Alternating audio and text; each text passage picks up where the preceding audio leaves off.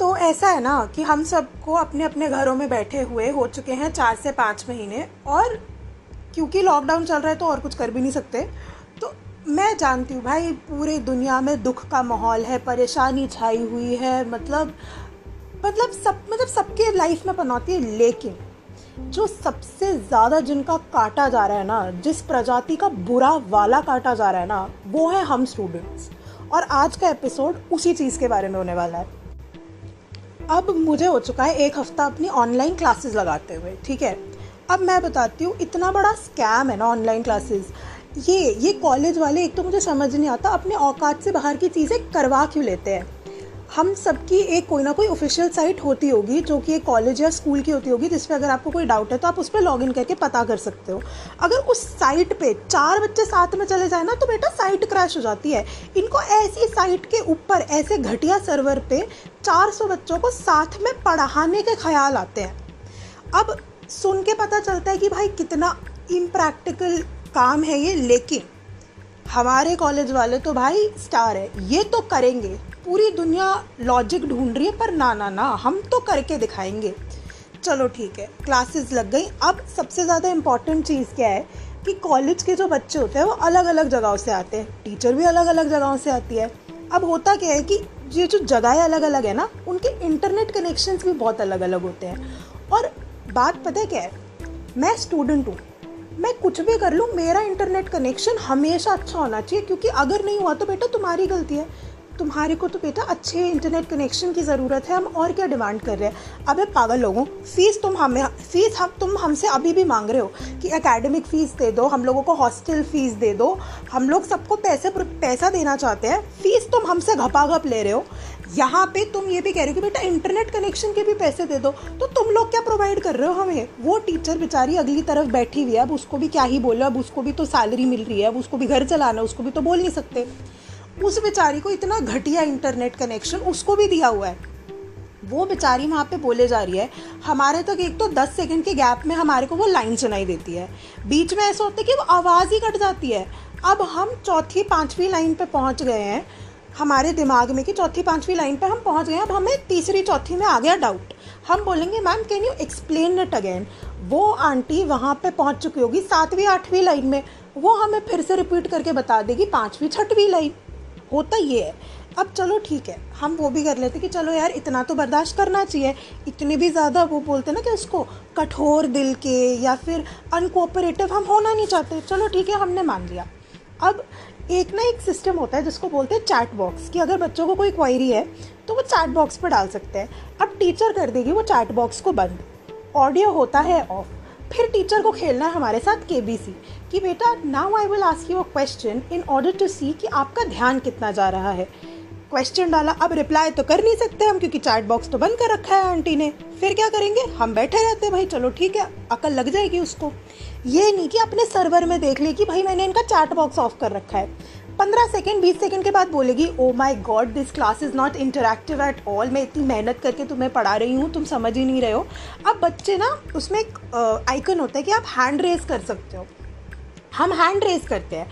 Teacher उसमें भी बोलती है कि, बेटा, बोलो, आप बोलना क्या चाहते हो? अबे, बोले कैसे? तूने ऑप्शन ही तो नहीं छोड़ा है. अब ऐसे हाल में टीचर को ऑनलाइन क्लास पे आंसर डिक्टेट करने हैं हमें। आंसर डिक्टेट करने का मतलब क्या है कि ऐसे proper line to line teacher बोल रही है और हमें लिखना है।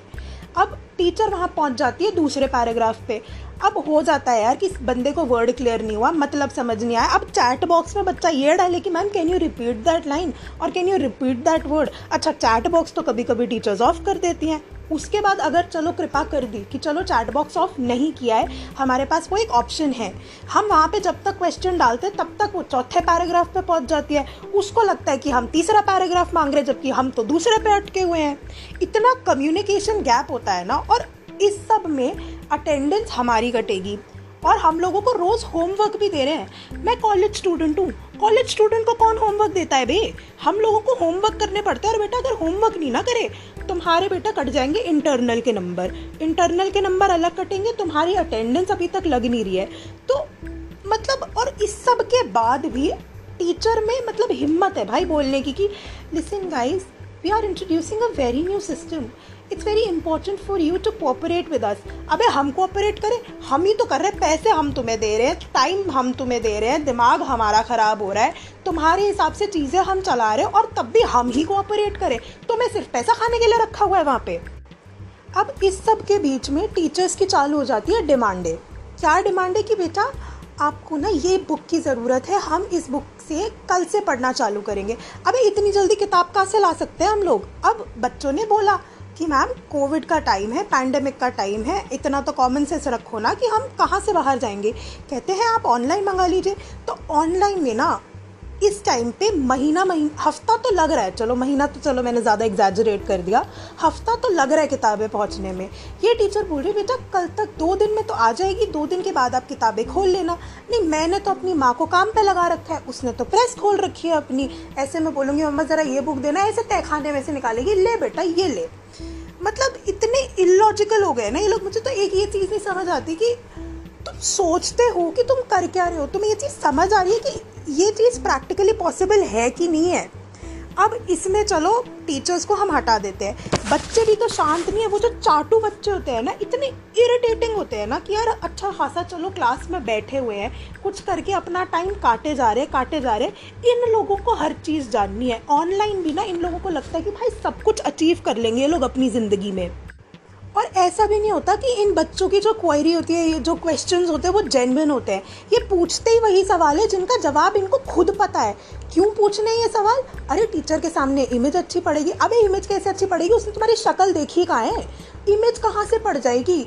और ये सब के बाद भी फिर एक वो जाती आती है बच्चों की, जो होते छिचोरे जो बोलते हैं ma'am I love you ma'am आप तो इतने सुंदर हो।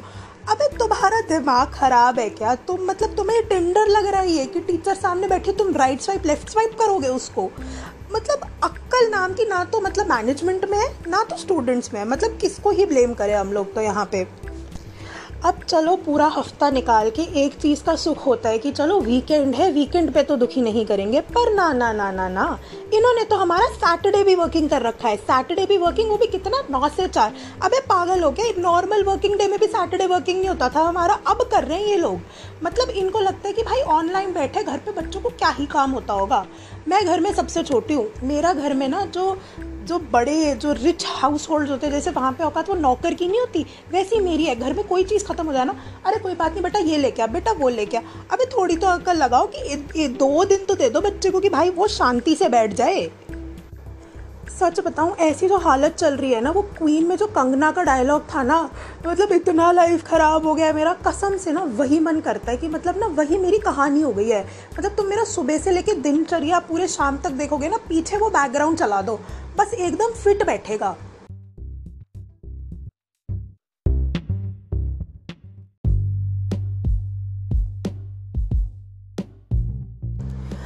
हाँ, तो इतना बोल के ना इतना शांत और इतना ब्लिसफुल फील कर रही हूँ ना मैं कि मैं क्या बताऊँ। और जितने भी मैंने शब्द बोले हैं, चाहे वो कितने भी कटु हों, मैं एक भी वापस नहीं लेना चाहती क्योंकि इन्होंने करे हैं हरकतें, ये डिज़र्व करते हैं ऐसे शब्द। और ये मेरे, ये इस बारे में ना मेरे साथ जो और स्टूडेंट्स ये फेस कर रहे हैं ना, वो बिल्कुल अग्री करेंगे कि यार, इतना तो बोलना बनता है इनको, जितना इन्होंने हमें अभी दुखी करा है ना, इतना तो वापस बोलना बनता है। तो इसी के साथ मेरा एपिसोड होता है ख़त्म। मैं जल्द वापस आऊँगी नए एपिसोड के साथ। जो किसी भी बारे में हो सकते हैं तो तब तक के लिए ध्यान रखें सेफ़ रहें और bye good night take care